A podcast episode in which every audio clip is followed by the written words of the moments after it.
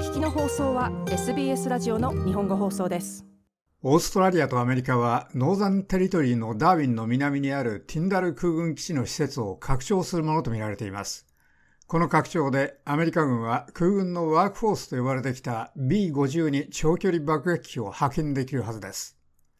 オーストラリアのトップエンドは遠隔地ですが次第にアジア太平洋地域の戦略的なハブとなりつつあります。アメリカ軍はすでにノーザンテリトリーにプレゼンスがありますが、前回のオースミン、米豪閣僚諮問会議でアメリカはこれを増強することをほのめかしました。今やアメリカ空軍はダーウィンの南のティンダル空軍基地に B52 爆撃機用の施設を建設するものとみられています。オーストラリアのアンソニー・アルバニーディ首相です。We engage with our friends in the United States Alliance 我々は時々アメリカ同盟の友人たちと一緒に活動しています。海兵隊がローテーションで駐留しているダーウィンなどオーストラリアへの訪問があります。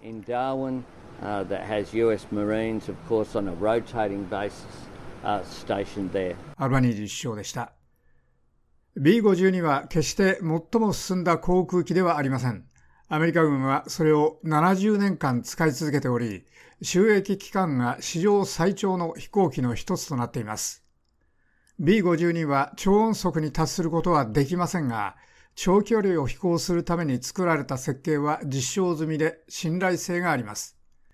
B52 の使用期間は100年に達するものとみられています。アメリカ研究センターのトム・コーベン氏がその飛行機について説明します。B52 は実質的にアメリカ空軍の広範囲の抑止力と長距離武力行使能力のワークフォースです。それらは1950年代から任務についてきました。ですから、それらは本当にアメリカ空軍の兵器庫にある最も能力の高い、最も進んだ航空機ではありません。しかし、それらは世界中での広範囲の抑止ミッションという点ではかなり目立った存在です。神戸氏でした。B52 は一定のタイプの核ミサイルを搭載できますが、空からの支援や偵察、通常兵器での爆撃にも使用されてきて、様々な用途に使える兵器となっています。オーストラリア国防協会のエグゼクティブディレクター、ニール・ジェームズ氏によりますと、B52 はオーストラリアで核兵器を搭載することは許されていないということです。それらが核兵器を搭載することはなさそうです。その理由はアメリカとの関係だけではなく、オーストラリアとその地域の近隣諸国との間の関係も含めて、条約上の関係を大きく変える必要があるからです。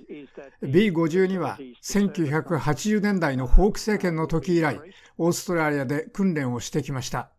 その変更は、それらを整備する施設を増やすことです。ジェームズ氏でした。